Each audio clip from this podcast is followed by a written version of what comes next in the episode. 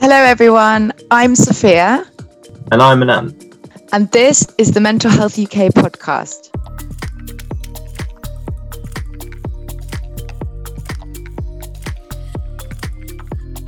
For this podcast series, we're exploring the five ways to well-being.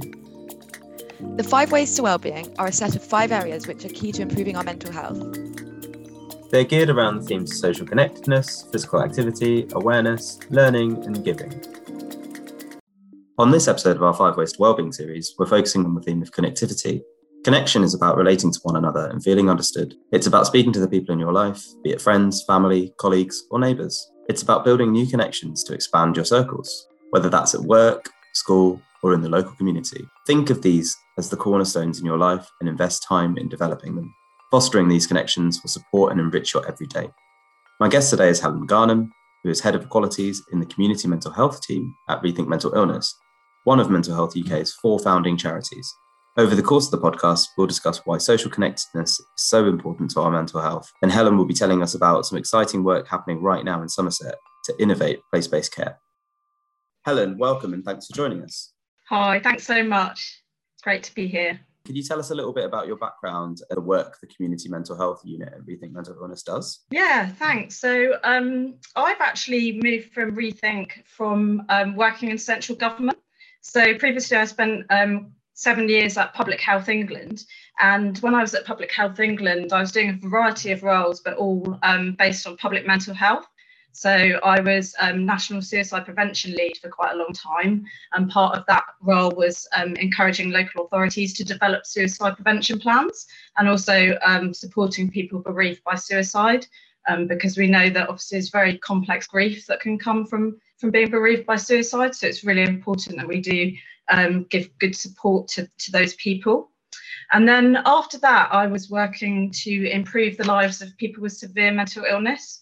Um, so it's a it's a terrible inequality that people with um, severe mental illness die about 15 to 20 years earlier than the general population. So it's really something that we all need to do something about. Um, and that leads me to the uni- new unit. And um, as you said, I'm going to talk about the work on Somerset um, in a bit.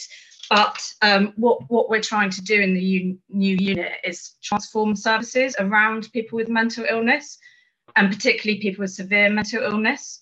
So, um, to give you an example, someone with an eating disorder, um, they may need specialist services, but they may need to get to really low weight before they can get them. And by then, they've obviously got really unwell.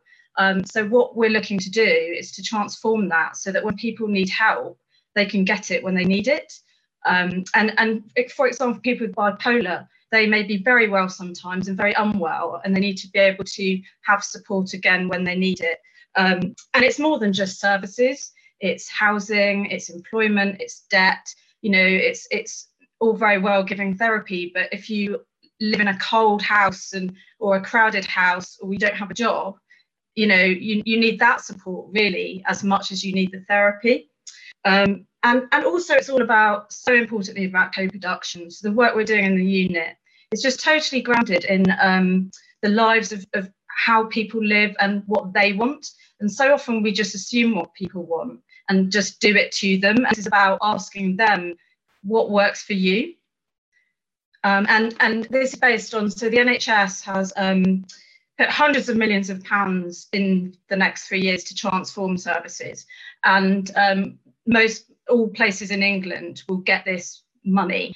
And so our um, role is to support them to kind of really make the most of this money and to innovate. And you've mentioned a lot there around um, the kind of role of institutions, organisations, services to really um, to really be person centered to better support someone's mental health or someone that's living with a severe mental illness. What's the role of sort of social connectedness in all of this, and why is it important for a person's mental health on a on an individual basis? I mean, it's so important. It's important for all of us. You know, the social bonds that we make they give us a sense of belonging, um, a sense of, of value, connection, meaning, um, and they affirm our status and self worth. So it's important for people with severe mental illness, but it's also important for all of us. Um, and, and it's also um, it's so important for health and well-being, but it's actually it's quality, not quantity. So people can have lots and lots of relationships, but if they don't have that sense of meaning and value, then they can still be very lonely.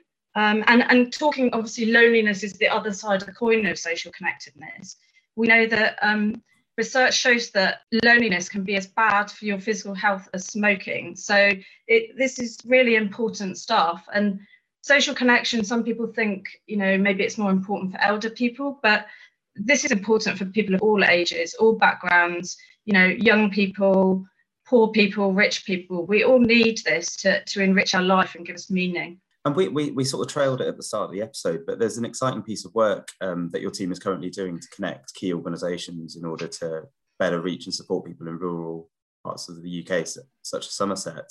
Can you tell us a bit more about that now? Yeah, so it's it's really exciting. Um, there's lots of things where services say no wrong door, and, it, and it's about wherever you enter the system, you are welcomed, and you don't have to go through long kind of referral routes because being referred to other services can take a long time and, and having to retell your story again and again can actually be quite traumatic. So um, it's, it's actually really important that wherever you enter the system, you, you, you are just part of one. It is a holistic wraparound to what you need.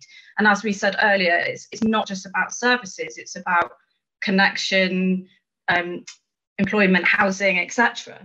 So um, what, what they did in Somerset was exactly this. So wherever you entered the so-called system, so GP, NHS, charities, you would you would be connected up, and you wouldn't be um, referred. It would be a warm handover, and and the the professional would do that work. It wasn't up to you to find your way through the system. So um, that's like really exciting, and you know, obviously we're talking about social connection, and there's some really great work that's been going on there. So um, Spark UK um, set up something called Spark a Change, which is um, it's a volunteering platform. And especially during the pandemic, they wanted to reach out to people. So they got volunteers to do things. It could be as simple as going for a walk with someone or teaching them to cook or helping them with their CV.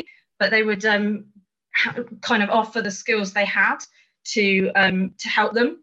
So, and, and the nice thing about this is that volunteering is actually really good for our mental health as well. It's actually another one. Giving is actually another one of the the five ways to well-being.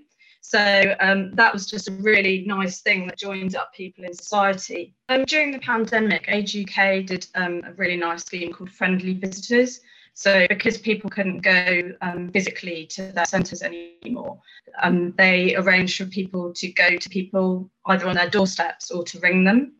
Um, and the nice thing about this is that sometimes you get offered six sessions of something, but this was unlimited and it was totally flexible. So if you wanted someone to ring you at the same time every day for a year, that was fine. If you just wanted to get a call whenever you needed it, that was good too. Um, so that that was really nice, kind of flexible change due to the lockdown. And then um, something else that um, Rethink and well, the, the, ecosystem did, as they call it, um, is they gave micro grants to charities. So um, especially small charities. So it can be really hard for small charities to like do all the paperwork to get the grant. So they just kind of made it very easy to get up to fifteen thousand pounds to do things in the community. So they set up things like um, art clubs and knit and chat and ecotherapy and things like that, which which was a really nice thing to do. So yeah, so lo- lots of different things that um, that were happening there and continue to happen there that, that are just really good to bring the community together. Well, that's incredible and um, a really good example of wraparound services for people and and equally as well you talk about the, the, sort of dual benefit there and you know this is a podcast about the five ways to well-being and there's been a massive you know appetite for people to give and to support in the community because of covid it's one is i guess it's one positive about covid-19 actually i mean obviously um, there's been a lot of people that have been made very aware of the fact we, we sort of entered a physical health crisis and it's drawn light on a, on a sort of mental health crisis that was existing in the country anyway, but is kind of been exacerbated by the pandemic. What effects has COVID 19 had on people who are already living with a mental illness in terms of their social connectivity? Yeah, it, it's really interesting. There's less on social connectivity and more on loneliness, which is obviously the other side of it. And um, Public Health England research that has been done has shown that if you were well connected before, you're basically even more connected now. Um, if you were lonely before, then you're probably lonelier now. And this is particularly the case for people with severe mental illness. uh, well, just mental illness generally, actually. Um, so that's something that that's really concerning. Um, I mean, there have been positives. So um, in Somerset, the peer groups, it's it's rural, and so it can be quite a long way maybe to drive to see people. So some people have found that really helpful to be able to kind of connect online and have seen each other um, even more. But I mean, it's something that we really do need to be aware of that, you know, a lot of people have really struggled and, you know, and are still struggling. And the NHS is doing its best to provide services, but I think we all have a role here to kind of look out for our friends and neighbours and family. Um, and and make sure they're okay at the moment. Uh, some might say the pandemic's encouraged us to reconnect with others digitally, while some may argue that it's exacerbated digital exclusion in society. Um, what's your view, or is it is it just not quite as black and white as a yes or no? Yeah, exactly. Yeah, I mean, it's been mixed. Um, for some people, it's been great, and you know, and it, the NHS has found in some cases that you know people have really liked having therapy online. Uh, that's been really good for them, and um, made it much more flexible. And they, some people prefer it, especially if you have something like agoraphobia. Um, it can be quite helpful. Um, and then obviously for a lot of people, they're working more flexibly. They don't have to commute. So, you know, there have been some really good positive sides of it. But, you know, digital exclusion is a very serious thing at the moment. Somerset um, did a really good thing here where with the micro grants that I mentioned earlier, they actually use them to buy laptops and mobile phones for people that couldn't afford it and help them to use it. So that's kind of something that's a really good thing to think about. Uh, but there's also, you know, I said about therapy, and a lot of people don't want to um, online. And also, not everyone has that space and that privacy. You know, if you're in a crowded household, and you know, especially perhaps you're young, you may not feel able to, to talk freely. So, so it is. It's an important thing that that we do need to be aware of. Um, and so you mentioned sort of the good the good things that have come out and the positives. I mean, what do we need to sort of focus on and really harness as we come out of lockdown and begin to reconnect with others. You know, people are talking about the new normal, but what what needs to exist within the new normal when we reconnect? I think um I think we need to like just take it slowly and be easy on ourselves. I think you know, and, and acknowledge and talk to each other if we do find it difficult. I think a lot of people are going to find it difficult. Some people are going to be daring to go, and that's great. Um, but it's okay to just build up, like once a week, maybe meet up with someone twice a week, that's perfectly okay. You know, we've been isolated for a long time now physically, and so it's it's normal for us to take some time to adjust again. Um, so that that's the advice I would give. And also, um, I mean, I personally have found going out and seeing people again very tiring.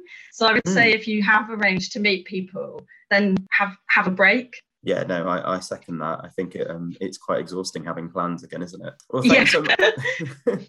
well, thank you so much. Um, we're, we're literally at the end of the, the, sort of, the sort of chat now. There's just a couple of really quick fire questions. Um, in the spirit of it being a podcast series on the five ways to well-being, we just want you to complete the following two sentences. Question number one: I relax by dot dot dot. Yeah, take taking my dog out definitely. It, um, it gets me out, it gets me into green spaces, um, it gives me time to think.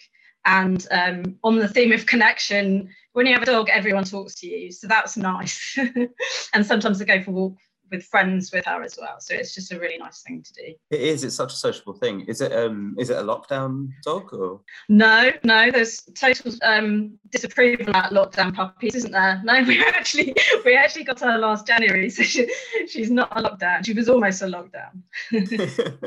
what type of breed is she? Labradoodle. She's a Labradoodle called Gracie, asleep um, behind me. Amazing. That's amazing. Um, and finally, what what is the best piece of well-being advice you've been given? I think I think it's well, it probably goes back to what I was saying before. Um, take it slowly. You know, like if you want to start physical activity, don't think you need to be running a 5k. Like a brisk walk if you're doing nothing is brilliant and because um, sometimes I feel like I try and do things that are good for me, and then I feel guilty that I haven't done enough, and then it doesn't end up being good for me. So just take it really slowly and just acknowledge what you've done. And um, you know, if you're doing nothing, then something is brilliant.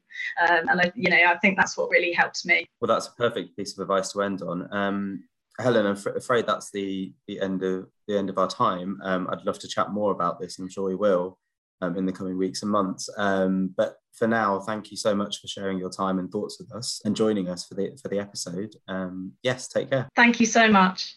Are you feeling inspired to get involved with our Five Ways to Wellbeing campaign? Head to mentalhealth-uk.org forward slash five ways to find out more. If you've enjoyed this episode and would like to hear the rest of our Five Ways to Wellbeing series, visit mentalhealth-uk.org forward slash podcasts, or you can find us on Spotify, Apple, or Google Podcasts. And until next time, we encourage you to choose one of the five ways a day and keep on living your best possible lives.